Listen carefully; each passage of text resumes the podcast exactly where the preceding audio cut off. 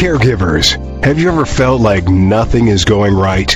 Well, cheer up and welcome to Dave, the Caregiver's Caregiver Radio Program, where you'll learn how to avoid that dreaded thing called caregiver burnout and how to survive the grieving process. Join Dave and his guests now as they share practice tips and tools that you can start using immediately to help get you through this day. Now, here's your caregiver host, Dave Nassani. All right, from Los Angeles and New York City, a big L A welcome and a big Apple welcome to all my listeners out there in Radio Land. I am Dave, the Caregiver's Caregiver at caregiver dave dot com, along with my lovely co-host, Adrienne Gruberg at the caregiver space dot org. She'll be joining us shortly. Got a little distracted and uh, couldn't make it on time, but um, we are coming to you live and on demand on seventeen global platforms now. We just added Uh, I iHeartRadio and iTunes and YouTube, Spreaker, SoundCloud, Vimeo, Stitcher Radio, Blog Talk Radio, and a whole bunch more. And we are proud to be voted number one caregiver podcast of the top fifty on Player F M and one of the top six best podcasts by caring dot com. And we have an exciting show planned for you today. Carol Novello is the founder of Mutual Rescue, a national initiative that highlights the connection between people and pets. Mutual Rescue's first film, Eric and Peety, went viral around the world, imagine that, and has been viewed more than one hundred million times. I'm going to have to see that one. Carol, was, what was the inspiration behind creating uh, Mutual Rescue? Don't answer that yet. We're going to get to that question. But before we get started, I want to thank uh, my last week's guests, Donna Thompson and Zachary Agnew, take, talking about their new book, The Unexpected Journey of Care, the Transformation of Loved One to Caregiver. And just a reminder, you can watch or listen to that interview and all our interviews on our membership website, caregiver dave dot com, or any of our other sixteen global networks that I mentioned earlier, like iTunes, YouTube, SoundCloud, et cetera. All right, enough of that. Welcome to the show, Carol. So excited to have you on. Thanks, Dave. It's a delight to be here. Great. And why don't you just take a minute or two, like I ask all my guests, and introduce yourself. I like to ask them just who the heck is Carol Novello and why was she put on this earth? Well, I think the simple answer to that is that I'm someone who wants to bring more light into the world. And one of the ways that I think light can come into the world is when people learn how to open their hearts and share their hearts more fully. And I truly believe that one of the ways that we can learn how to open our hearts is by inviting animals into our lives and the lessons that we learn from them and the experiences that we share with them. Wow. That's pretty good. So Thank how, you. did, how did you, have you always had a love for pets? Explain how this all started. Yeah, I have always had a love for pets. They've always been in my life. One of what? my earliest uh, childhood memories is actually going to a Christmas tree farm when I was about five years old, and we saw an abandoned cat there, and my mom let me adopt this cat, and it was one of the most thrilling experiences of my life, and I think it uh, put laid down the seeds for me to ultimately get involved in rescue work, uh, you know, forty-odd mm. years later. Wow. So what kind of a cat was it? It was a champagne-colored, uh, short-haired tabby, and uh, he uh, just won my heart over, and there was just something about this four-legged sentient being that uh, warmed up my heart, and perhaps even more importantly, created a connection with my mother that I really kind of didn't feel I had before, and helped me see that animals were a way that she connected with the world and actually connected to me through animals. Wow. How long did the tabby last? Oh, my gosh. Um, quite a few years. He was part of our house for a very long time.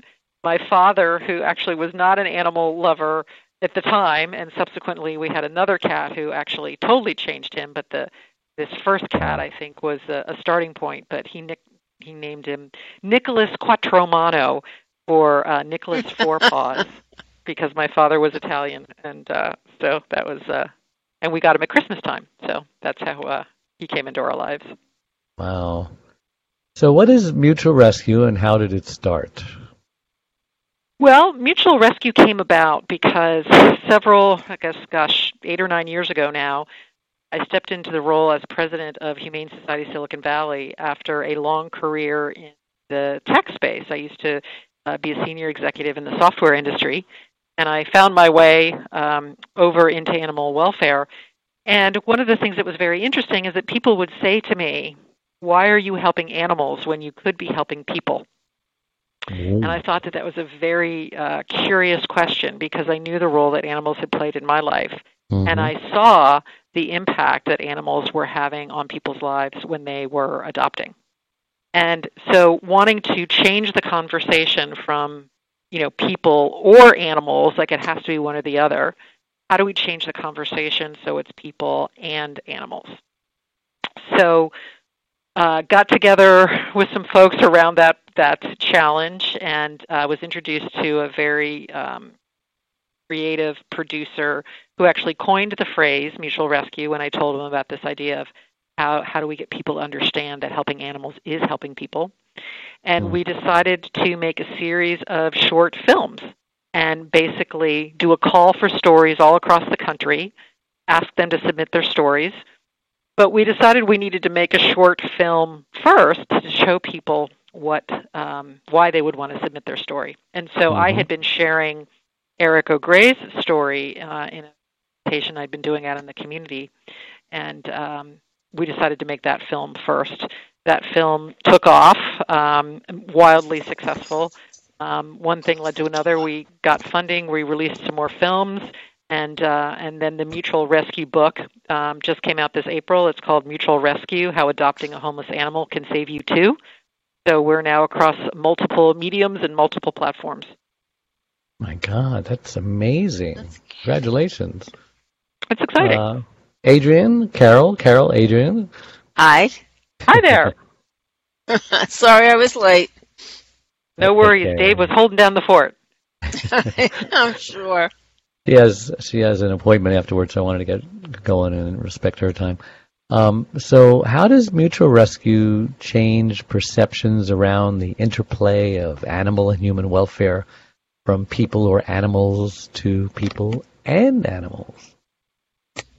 Well, the way we've approached it uh, with the films and then subsequently what I've wrote about in the book is taking specific human Uh, problems or scenarios and sharing both stories and uh, in the book also share the science behind how an animal can actually be part of the transformative process.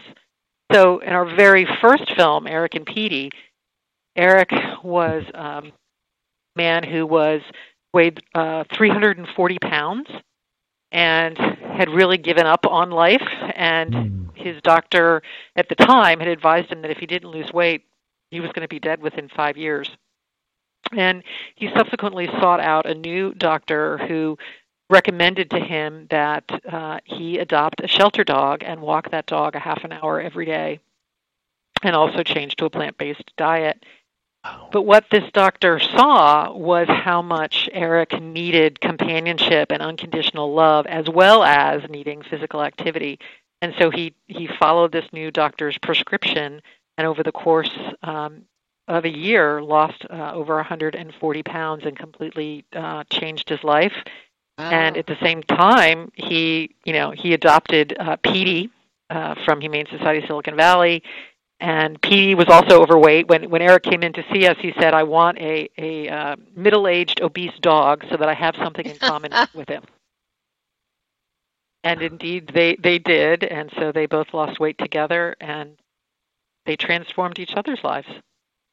You know, you just reminded me of, of a transformational story with someone in our family. You know, my, uh, my brother married a woman who had... Uh, Uh, it's an it's an ex-in-law. I don't know how we're related, but her name is Clarissa Giroux. I know she would not mind me sharing this story because she shares it all over the place on social media.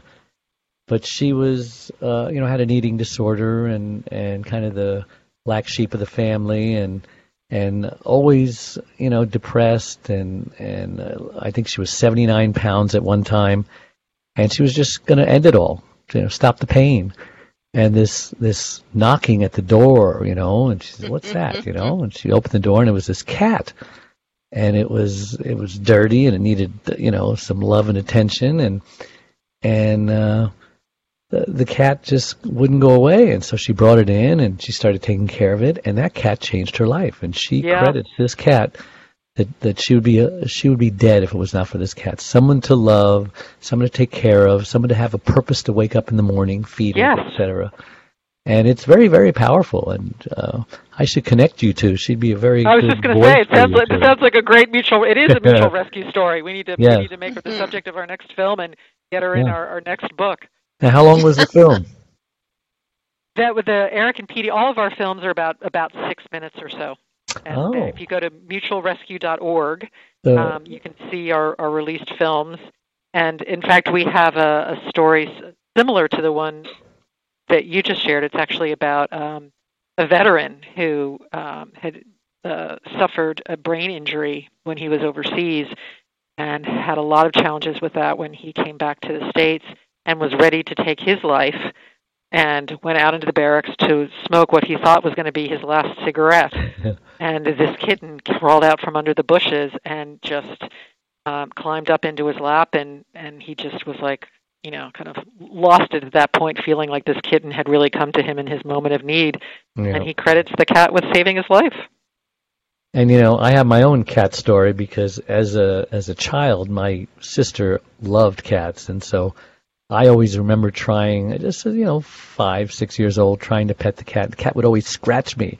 And oh. I learned to hate cats. Oh. And I, and I would have nightmares of these cats just, you know, clawing my face. And, you know, so I, I'm one of those cat haters. I, I saw someone wearing this button one time that says, ask me how uh, you too can um, earn money and uh, freedom and independence by microwaving cats or something like that. And I thought that was so funny because, you know, I was a cat hater. Sick. And I know it was sick, but it was funny. Uh, and I know it, it probably just irks uh, cat cat and animal lovers to hear that, but I'm just I'm, I'm just sharing. I'm being honest with you here. But I've been transformed when at my gas station, uh, this little cat, you know, was was like abandoned and scared. It was a kitten. And so it was so cute, and I picked it up, and it didn't claw me. And I said, oh, not all cats can claw, I guess. And I took it home, and the kids fell in love with it, and, and it was a male. And all the other cats I knew were females. And this, this cat, I loved this cat. This cat was was a man's man, you know. He, he, he used to catch mice and bring them to the front door and say, look what I did. I'm earning my keep. And, and uh, one day that cat didn't come home because it was a very aggressive cat. And I know a coyote must have eaten him because he'd go out at night. You know, he's like Top Cat. Remember that cartoon? Yep. Knew all the sewers and the trash cans and the and the restaurants, but um, I, I wanted to ask you what uh, about Mutual Rescue, mobilizing people, organizations to make a difference in the world as it shifts the conversation around animal and human welfare. Um, these films are, are amazing. How did you get the idea of of uh, making them, and how did one go viral for a hundred million? How does that happen? Yeah. Well, so as I said, what um, what I had encountered when I got involved with animal welfare is, you know, this question of, of why help animals when so many people are in need. So I had been doing a presentation out in the community called "Why Helping Animals Helps People," and then one of our board members introduced me um, to a creative producer, and I shared with him, you know, this idea, and he, I said, you know, can you breathe some magic into it? How do how do we make this something bigger than just, you know, me doing a presentation here and there in a community? And so um, uh, the executive producer's name is David Whitman, actually came up with this idea of let's do a call for stories and let's and make these short films that really bring this idea to life in a very visceral way that people can feel. And so, as I mentioned, I've been ter- telling Eric O'Gray's story in my in my presentation. He had emailed us his story, and uh, we asked him if we could share it, and he said yes. And so we decided we would make his story our first film so people would know why they would want to submit their own story. And we put the film together uh, and launched it on Valentine's Day twenty sixteen, And S F Gate picked it up and posted it on their Facebook page. And that one post alone had thirty-five million views, wow, two hundred thousand shares, and fifty thousand comments. It was um, it was voted. That? Uh, that was S F Gate. That's that one. That one post generated that, and it was actually uh, the New York Times voted it the number one uh, uh, video news story in California in twenty sixteen. You know, I'm not surprised. Uh, I know that there's um, a YouTube video called Cats in Sinks, and everybody just kind of sent in their, uh, no, it wasn't YouTube, it was, it was just uh, pictures, posts on Facebook, Cats in Sinks, and everybody had, uh, send me a picture of your cat in a sink. Yeah. And that thing just went crazy. Pets yeah. will do it. Animals, oh boy. Yeah, and, and you know, I'm on television a lot, and so uh, they always tell me, you want to get on T V, either have a, an animal, because, you know, I'll go on and, and the guest in front of me has a little puppy or a dog, and they said, oh man, that's a tough act to follow. So I'm sure Adrienne will agree, but um, I can't think of anyone, well, that's not true, but caregivers are certainly up there as far as needing uh, a pet, because they're all alone. They've isolated themselves. And, you know, it's a thankless job, and they don't get any appreciation or love or respect many times, not all the time. But wouldn't a pet just be the perfect addition to a caregiver who's burned out? I mean, I think animals are a wonderful source of unconditional love, for sure. Yeah. Um, I think the key, you know, the key thing is to make sure that you get matched with the pet that fits your lifestyle. Uh, because some pets can be more uh, demanding and require more care than others. And so um, I think, you know, I I love both cats and dogs. Um, and uh, I will say I think dogs require more caregiving than cats, per se. Um, so it's about finding the right animal for uh, your particular, uh, you know, lifestyle and your particular situation. But animals can bring a tremendous amount of joy into people's lives. Yes, and speaking of animals, this is my rescue animal, and he's just adorable. And we even turned him into a service animal because he's the breed who can actually um, predict uh, seizures. And my wife had a seizure uh, oh, twenty, wow. twenty-two years ago. She hasn't had one since, but you never know. You can't be too – he wants that fly too. There's this fly.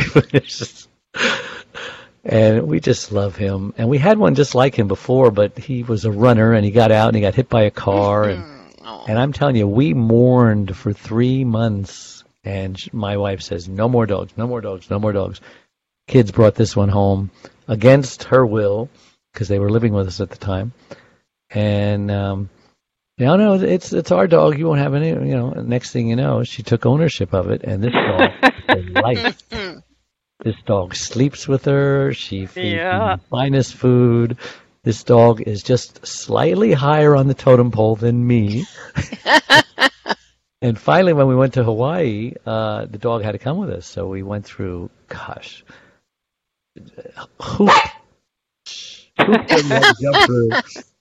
Uh, and but we got him. He's a service dog, and he goes wherever we go. And he's a very good dog. Okay. See you later. Ugh, go get him. Ah. Go get him, Tiger. Drive me crazy. Uh, wow. So, let me see. The books and the film. Yeah, I, I've got to. Uh, I've got to see them. I apologize. How, I, I should. Uh, how long is the film? She said six these minutes. Films? Yeah, the the films are they're short films. They're about six minutes each. They're short. Um, they're short, and um, and they cover a wide range of topics. Uh, as I mentioned earlier, the Mutual Rescue book, it's called Mutual Rescue, How Adopting a Homeless Animal Will Save You Too, is mm-hmm. actually divided into four sections, which is heart, body, mind, and connection.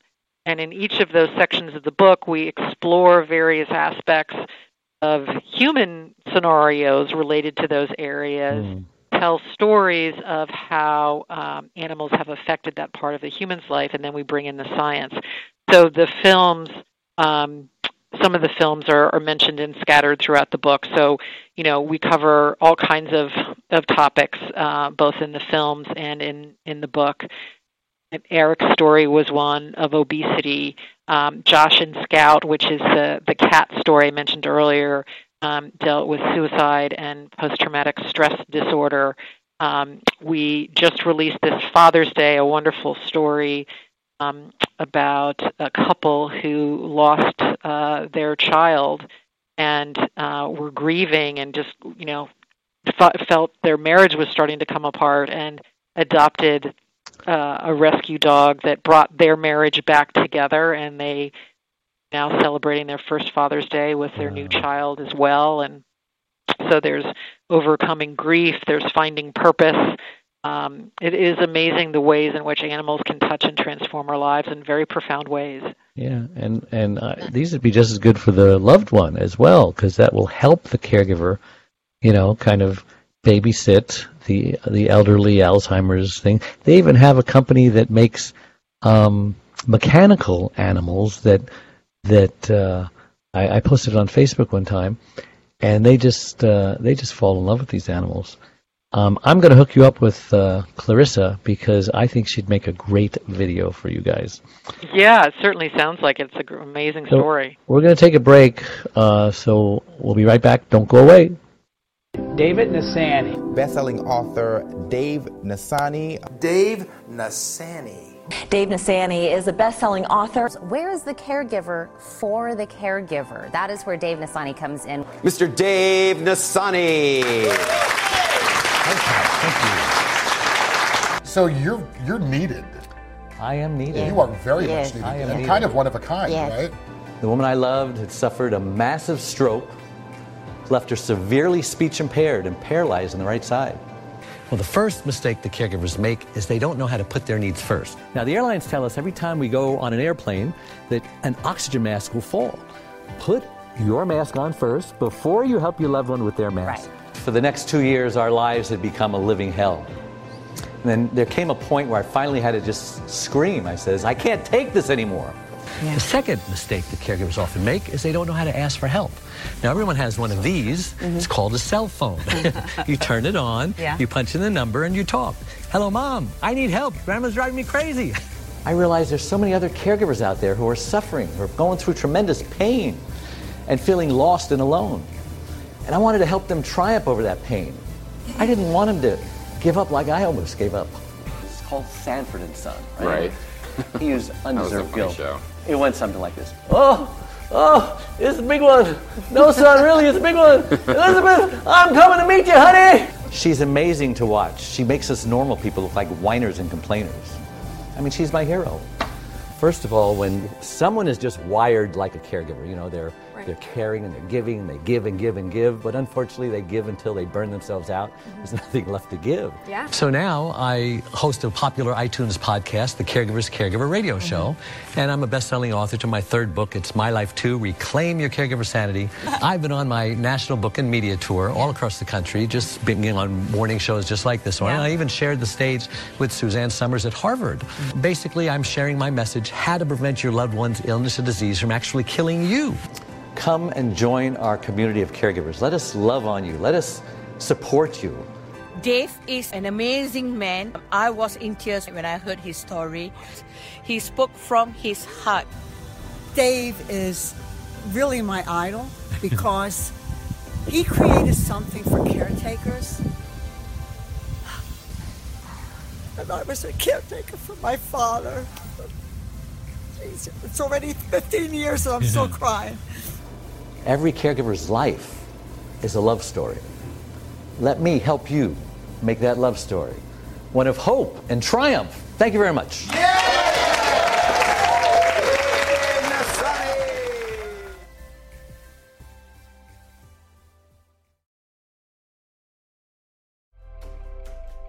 Dave Nassani, The Caregiver's Caregiver, has just released his sixth book, entitled It's My Life Too, Reclaim Your Caregiver Sanity by Learning When to Say Yes and When to Say No. It was specifically written for caregivers who know they should be putting their needs first, but just don't know how. Dave is the sole caregiver to his wife, Charlene, since nineteen ninety-six. He knows firsthand what caregivers are going through because he is one. And he now speaks all across the country, offering caregivers his incredible caregiver support package. Even the airlines tell us that in the event of an emergency, to put your oxygen mask on first before you help your child with their mask. They know that those who don't heed their advice often black out, thus becoming unable to help either themselves or their child. And caregivers are exactly the same way. It's my life too. Reclaim your caregiver sanity by learning when to say yes and when to say no. Will help caregivers who are neglecting their sleep, diet, and social life, and learn to put their needs first. Pick up your copy today, or buy one for your special caregiver. On sale everywhere, and at caregivers caregiver dot com. And we're back with our co-host, Adrienne Gruberg. I'm Dave Nassani, and our guest, Carol Novello, and she is an animal lover, started Mutual Rescue.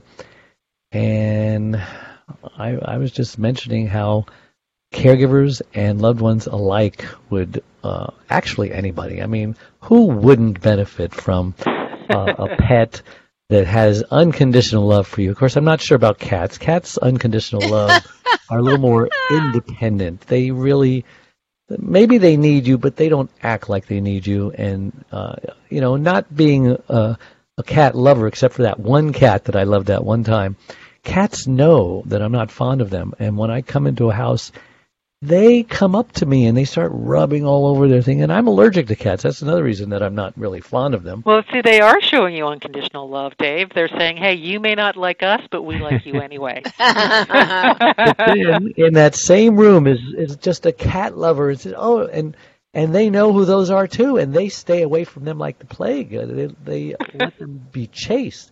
So why are they coming all over the guys who don't want them, and they're staying away from the guys who do want them? Is, is that on purpose? Is that just to be mean? I mean, maybe you could explain the psyche of it. Well, I think cats are very similar to dogs and humans in that they're each individuals and they each have their own personality. So that may have been your experience, but um, I've had very vast and different experiences with all kinds of cats. And, well, I've, um, I've had a few girlfriends in my time, and there's a rule that has been born to be true, and that's uh, you can get more girls, or uh, the girls can get more guys when they play hard to get. That's what I was trying to say. It's true. Nobody wants uh, somebody who wants them. They always seem to want the one that's a challenge. That's, ah, I can get that person. I can get her to like me or whatever, you know. Hard enough of that. What was um, what was the inspiration for the Mutual Rescue book? Well, what was interesting about the films is that we were telling the the heart side of the story. So they're all first person narratives, uh, you know, focused on the person and the animal.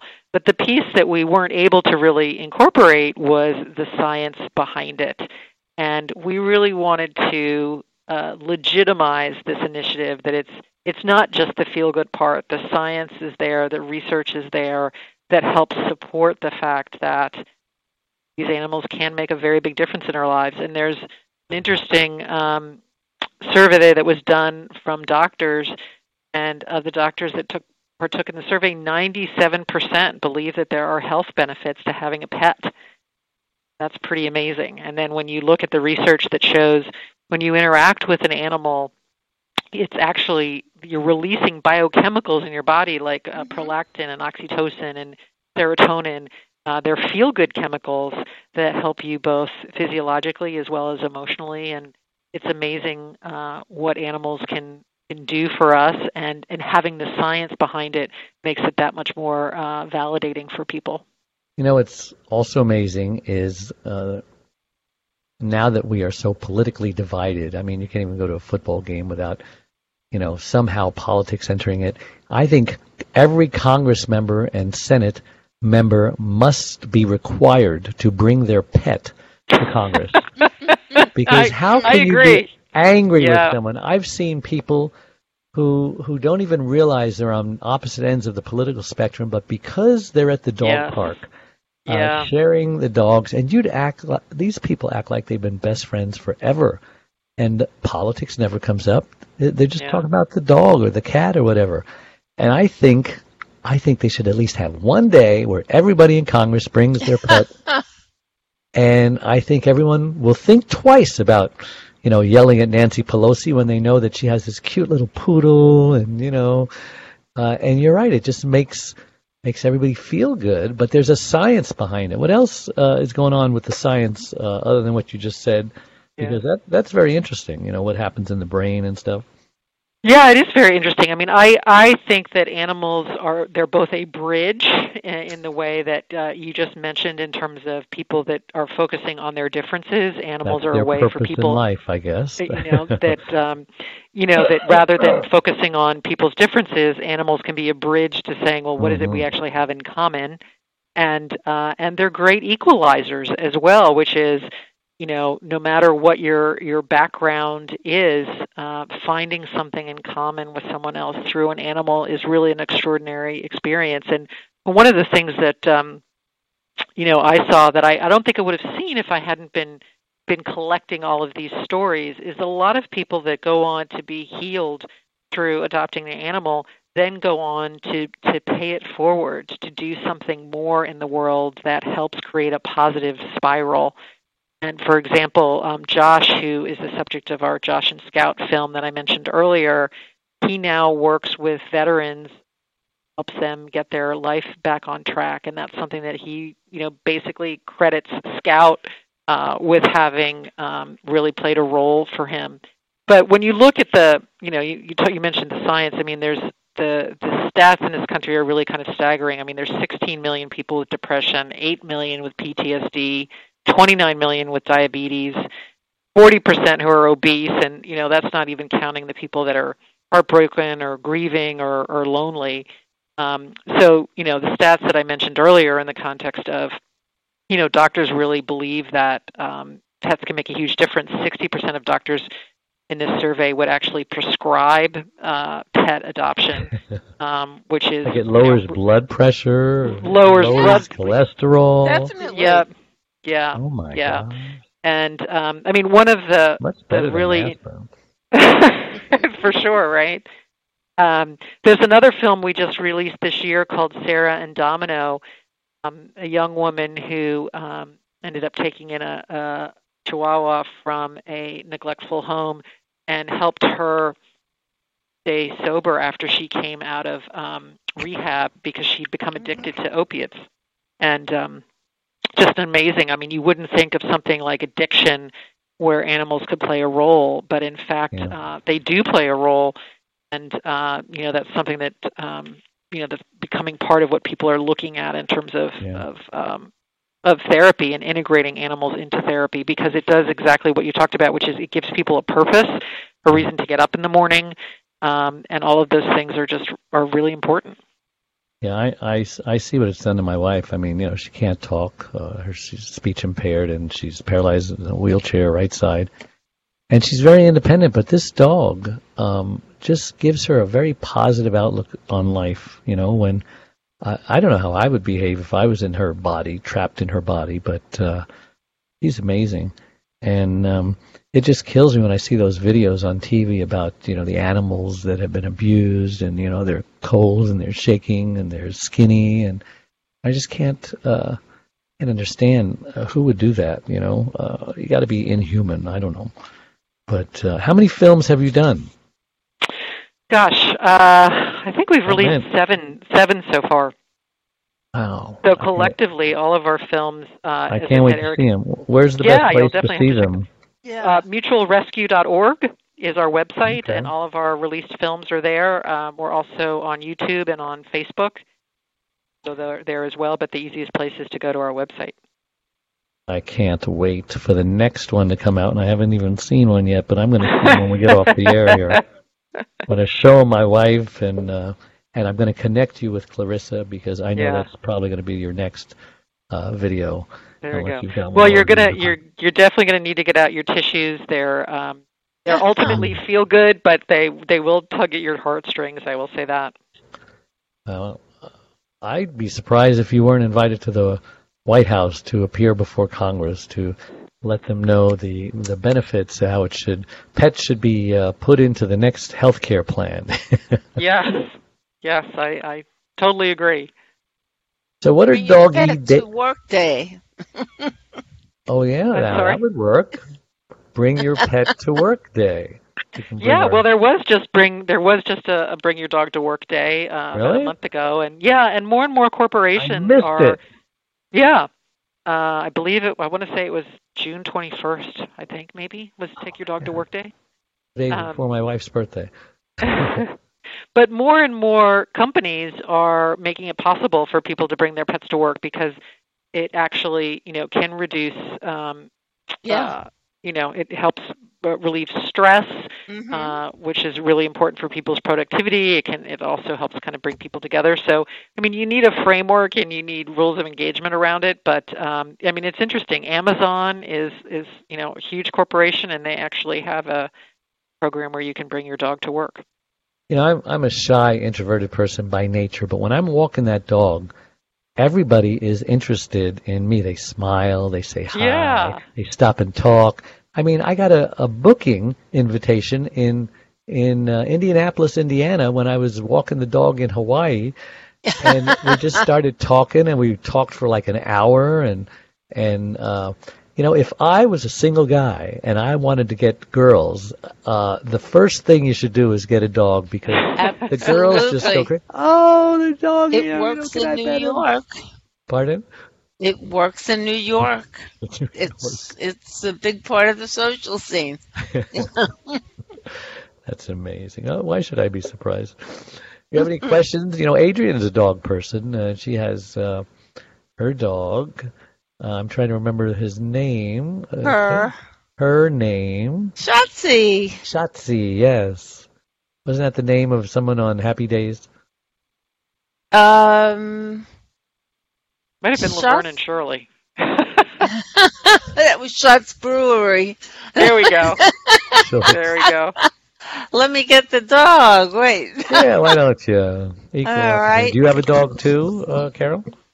My dog, she just passed away recently, unfortunately. Oh, if you, um, how about her, the cat? Um, I have two cats. And they all get along, right? They did all get along, yeah, absolutely. See, now you can call a dog to come in front of the camera, but you can never call a cat to come in front of the camera. Cats don't come when you call them. Hard to get. That's not true. Oh, really?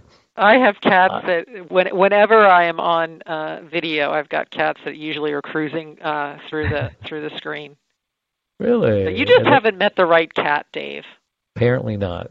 Apparently not. Well, next time I'm in Philly, you're from Philly, right? Originally, yeah. I live oh, in California now. now. I'm in California now. Oh, so where? Uh, in the San Francisco Bay Area. Where? Los Altos is where I live, and I work in Milpitas. Milpitas. That's in Southern California, right? Uh, no, it's in Northern California. Oh. Do you ever go up and down Interstate five into Southern California? Uh, I don't get to Southern California too often, but every once in a while we do have animals uh, that uh, we rescue from Southern California, though, so they uh, make their way up to us. Well, I'm right. I'm oh, they're they're kissing on the lips. uh,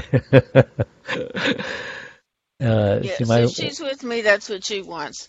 You do a belly rub. I wish you could see this, Carol. It's a touching sight. Lots of love being exchanged, huh? Oh.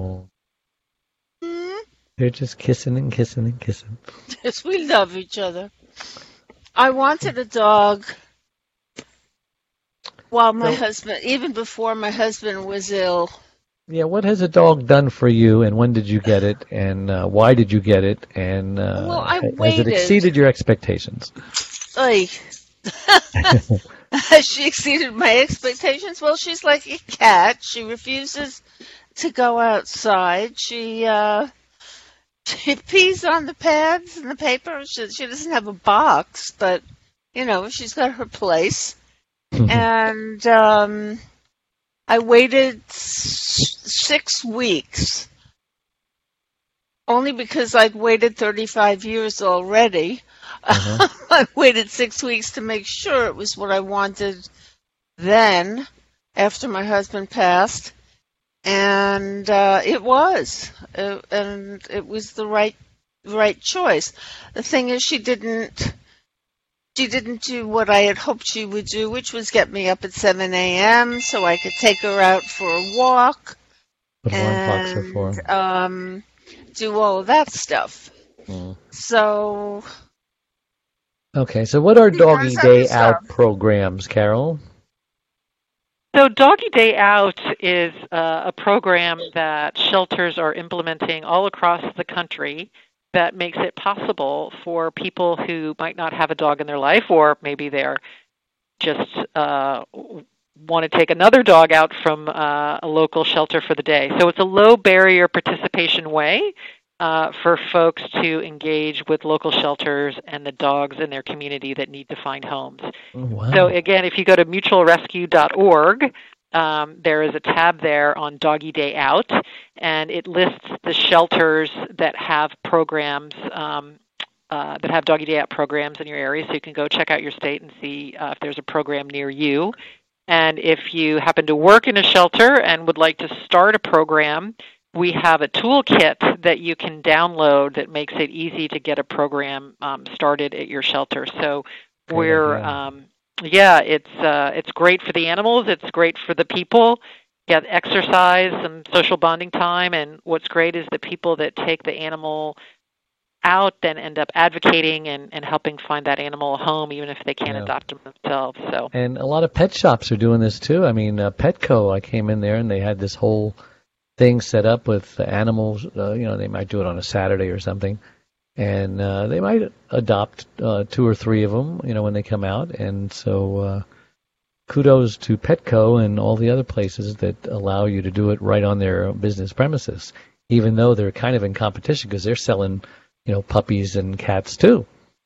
Well, a lot of them are not doing that now. They're not selling. Um, they're working specifically with rescues in order to do that. So um, uh, p- both Petco and PetSmart are, uh, have, I believe, have both stopped selling. Um, I mean, purebred animals. dogs that, that yeah, and all that, and they're wor- they're working with rescue groups. Oh, that's a great idea. Um, in order to do that. So yeah, so in that case, those are those actually aren't Doggy Day Outs. Those are um, you know pop-up adoption events. Um, to try and uh, help those animals find permanent homes. But if yeah. folks are interested in just having an interaction for um, for an afternoon, they can find a, a local Doggy Day Out program in their area. If they go to mutual rescue dot org and, and look on the Doggy Day Out tab, they can see the directory. Do you, do you find that some people look down on people who want a purebred dog and go out and spend five, six, seven hundred dollars, thousand dollars, two thousand dollars for this for this dog that was bred? When, you know, I can't help thinking, you spent what?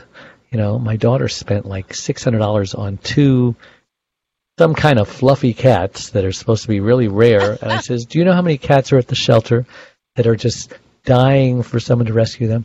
Is that common where, uh, or am I just weird that, that that's where the mind goes? You spend so much money on a pet when there's so many free pets, basically free, and you'd be saving their lives. Um, is that just me making people feel guilty? Well, I, you know, I certainly have a bias in the context of wanting to encourage people to adopt when there are so many animals in shelters. Um, but, you know, one of the things is that being in animal welfare, passing judgment on people doesn't does not help them uh, come over to your point of view. Right. So, you know, I always think the best thing is to, um, I think people sometimes are concerned that um, they, you know, they won't be able to kind of find the animal that they want if they come to a shelter, and that's why they might go to a breeder. But there are breed-specific rescues. There right. are uh, all kinds of different animals that come into different shelters. And um, so I would just really, you know, encourage people. Um, you know, a lot of folks, there's, you know, there was a study done by Maddie's Fund several years ago, and it basically looked at people that were going to adopt, and maybe twenty percent of people were like, look, I'm a diehard, I'm going to get a purebred or whatever. Right. Um, sixty percent, however, were on the fence, and then twenty percent were like, no, I'll only get a rescue. And so I don't think it's about, you know, trying to convert those twenty percent who are diehard. I think it's talking about the sixty percent of people that could go either way is, yeah. hey, you know what, come check out a shelter first because there's so many animals in need and, you know, you'll feel terrific um, and you'll, you know, you'll, there, there's a match there for you somewhere. Right. And um, so I would always encourage people to at least consider that or, or, or make yeah, the effort and, to see if they can find a good match. And let me just clarify, in fairness to those people who do like the breeds, you know, I'm not judging you. Uh, there's other people in my family who uh, they're looking for a specific breed, like a cock-a- cockadoodle, I think it's called, because um, they heard that they're really, really good around children. They make great uh, service animals and stuff like that. And so it's true, you know, when, when a dog has just a natural temperament and a and a long history of being good around children, and uh, and can be trained to be a service dog. Yeah, I don't blame them. No guilt. So, well, and as I said, if you do decide to, to get a purebred, you can always make a donation to a local shelter, or mm-hmm. even consider adding adding a shelter dog uh, into your household. So yeah. You know, I always like to encourage people that it doesn't have to be such a hard line, and, and yeah. um, you know, and if in, you can find a way to support the cause, that certainly is appreciated. Right. And in fairness to my daughter, who spent all the money on the cats, before those cats, she did have rescue cats, and this cat had, like, cancer, and his teeth was falling out, and was blind in one eye, and... And I gotta, I gotta really uh, admire her for hanging in there with that cat. when, and anyone else, you know, would have just thrown it away. Uh, she's very, very compassionate toward animals. Well, I guess she figured she paid her dues, and now she wants the cat that maybe she always did. So, like I said, no guilt. So, what's next for uh, Mutual Rescue? What are you planning for the future? Yeah, well, we're going to continue to uh, help shelters across the country get these Doggy Day Out programs implemented. We're really excited about, you know, one of our messages is that we want to really encourage people to get involved at the local level, get engaged at the local level, and having the opportunity to interact with animals at their local shelters is super important. So we're going to be continuing that effort. Um, we've got a couple more films that are going to be coming out Uh, this fall, so people should definitely, um, if they go to our website, mutual rescue dot org, sign up so they can get mm-hmm. the latest info. Um, want to, again, you know, encourage people if uh, if they want to learn more about the science, uh, to pick up a copy of Mutual Rescue, How Adopting a Homeless Animal Can Save You Too. It's available mm-hmm. wherever books are sold. And so we're going to be continuing to create great content and drive engagement, um Uh, create national awareness to drive engagement at the local level, and we're hoping to get some corporate sponsors on board that will make it possible for people that care about this initiative and this cause, that when you buy those products or services, that money will help fund uh, rescue work going on at the local level and help fund more programs that bring animals and people together. Well, I just have to admire you. You know, you, you just you did it. You had a a passion, a desire, a longing to do something, and you actually did it. Was it hard to to start an organization like this and, and to, you know, get it out? Was it was it hard in the beginning to get it off the ground?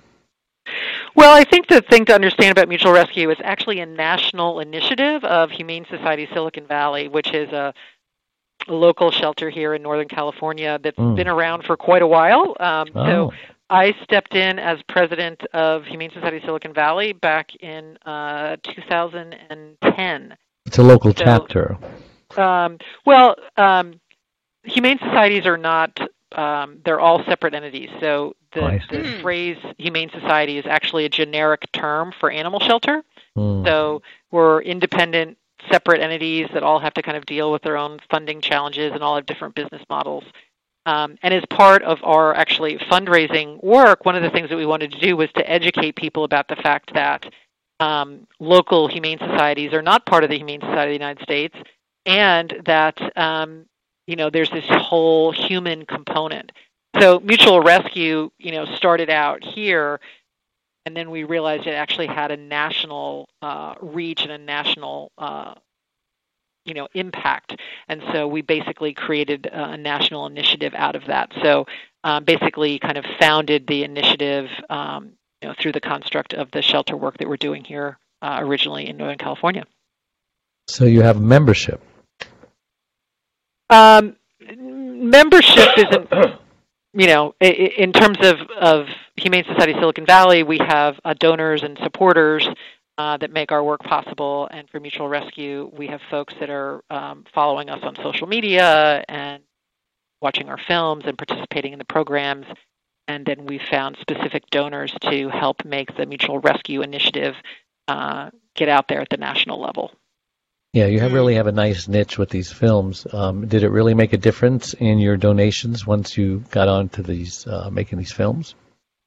Uh, so it certainly uh, did help within our own constituency base. And um, what we have done is made the films available to other shelters all across the country so that oh. they can use the films for themselves, because That's we don't great. talk about any one shelter Um, in the film. Uh, we do note at the end where the animal was adopted from, and the films showcase animals that have been adopted from shelters all across the country, because essentially these, these stories could have happened um, coming out of any shelter um, that's doing rescue work. And so we really are trying to, to elevate the cause of animal welfare so that people, you know, view it on par and, and don't feel guilty for supporting an animal cause. And one of the things that is interesting is that of the four hundred ten billion dollars that Americans give to charity every year, only three percent goes to animal and environment-related causes combined. And so we want people to know that when they support their local animal shelter, they're also supporting people and transforming human lives as well as animals. Great point. Oh, I think, I mean, I think what you're doing is great, and the fact I imagine that the animals are d- American domestic animals or Canadian or whatever that you're working with in this structure. Uh, American, uh, I find American charities in general are not funded anywhere near as much as third world country things. I think that local charities that do good for our own communities are the ones that are just neglected too much, and Uh, I salute you on on that, on being there for us. Well, I think it's it is very important to understand. I mean, you know, the national organizations are are doing, you know, great work in terms of advocacy and legislation and all of that. But if you want to be saving animals in your own community, you know who's doing that work in your community. And you know, one right. of the things that that I believe in is that when you connect an animal with a person, you transform two lives. And when you connect hundreds of animals with hundreds of people, you're actually, um, you know, transforming an entire community. And when you start connecting hundreds of thousands of animals with hundreds mm-hmm. of thousands of people, you're transforming cities and towns and, you know, really all across the country. Yeah. So it's uh, it's important work that uh, really emphasizes how we're all interconnected with one another. That's amazing. So if somebody wants to, you know, um, get involved or give money or maybe uh, has a great story for video, how would they contact you? Yeah. So going to mutual rescue dot org, you can uh, sign up to get our emails and, and newsletters and get the latest information, um, able to watch uh, the films that we've released so far. The Doggy Day Out directory is there, so they can find a local shelter in their own community to do a Doggy Day Out. There's also a search engine that will help them find um, shelters in the area where they can go to volunteer, adopt, or donate, all of which mm-hmm. would be greatly appreciated by those shelters. And then, of course, if you want to learn not only uh, more stories and some of the science, um, you can purchase Mutual Rescue, How Adopting a Homeless Animal Can Save You Too, and that's available wherever books are sold. Out of curiosity, is anybody doing adoption online, or is this all face-to-face, do you think? Well, you certainly can do part of the process. Um, a lot of folks will, um, so for example, you can find, if you go to mutual rescue dot org, uh, we're connected up with PetFinder, and so you can search online mm. to see if you can identify animals that would be of interest to you. Okay. Um, but ultimately, you're going to want to meet the animal and, and yeah. make sure that it's a good fit for you. But you absolutely, there's a lot you can do online in the context of searching for animals and finding an animal that might be a fit for you. Yeah, no, though I, I was asking that because caregivers can't easily get out of the house to do that. Sure.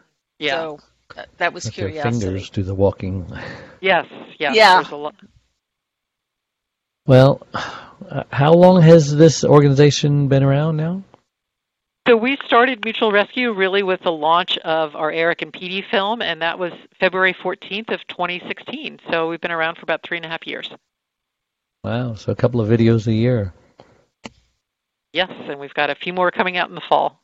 Mm. I can't wait. Well, well I hope I, you enjoy them. I am so glad that we had you on the show and that we could raise awareness of of pets and your organization and realize that there is scientific proof that having a pet can improve your health, lower your blood pressure, and doing all sorts of things. Uh, depression, too, I would imagine. Mm-hmm. Oh, anxiety. Absolutely. You talk about that. Yep. It can time. cure. I'm, I'm, I know someone, as I mentioned, uh, it can even possibly cure an eating disorder, right? There's no limit to what a pet can, can do. And you look into those big, beautiful eyes. Because humans need to be loved, don't they? And if and if other humans don't love them, then they'll receive love from an animal, because we're all really animals, the animal species, right? And love is love. And when that dog is more excited to see you when you come home than the kids are, that just yeah, it feels wow, good. I'm putting that dog in my will, you know. Hey, you learn a lesson. They, yeah. Well, they, you know, they're. they're There are lessons for us to be learned as humans, which is how do we how do we appreciate one another the way our yes. I know my yes. wife cannot speak because her, her speech has been taken away from her, and I have learned so much by watching this dog communicate with my wife. Because here's oh, two two people who cannot speak to each other, right? And as you know, animals are so nonverbal. I mean, they watch you. They they know if you're going into the medicine cabinet and pulling out that.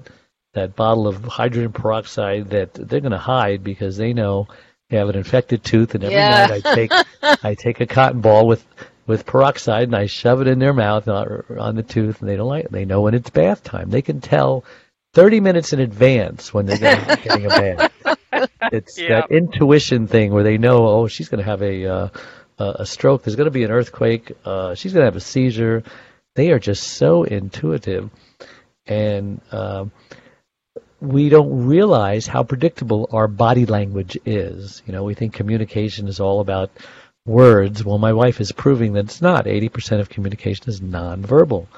Yeah. And to watch that dog know uh, when eleven o'clock comes around and he tries to communicate to me, maybe he, d- he doesn't pay attention to me all day long, but all of a sudden at eleven o'clock, I'm his best friend. Yeah. You know? It's like he only wants me to take him for a walk.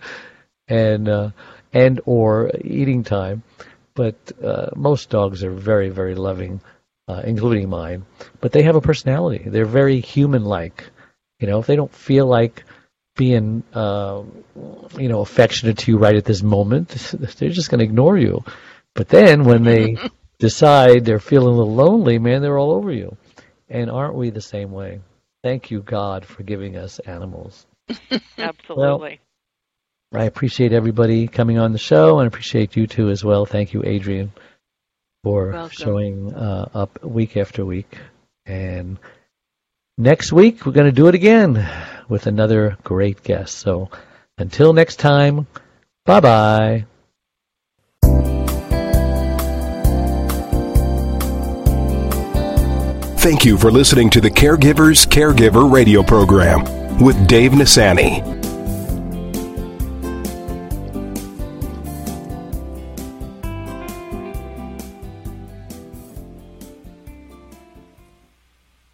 Judy was boring. Hello. Then Judy discovered Chumba Casino dot com. It's my little escape. Now Judy's the life of the party. Oh, baby, mama's bringing home the bacon. Whoa, take it easy, Judy. The Chumba life is for everybody. So go to Chumba Casino dot com and play over one hundred casino-style games. Join today and play for free for your chance to redeem some serious prizes. Chumba Casino dot com. No purchase necessary. Void where prohibited by law. eighteen plus terms and conditions apply. See website for details.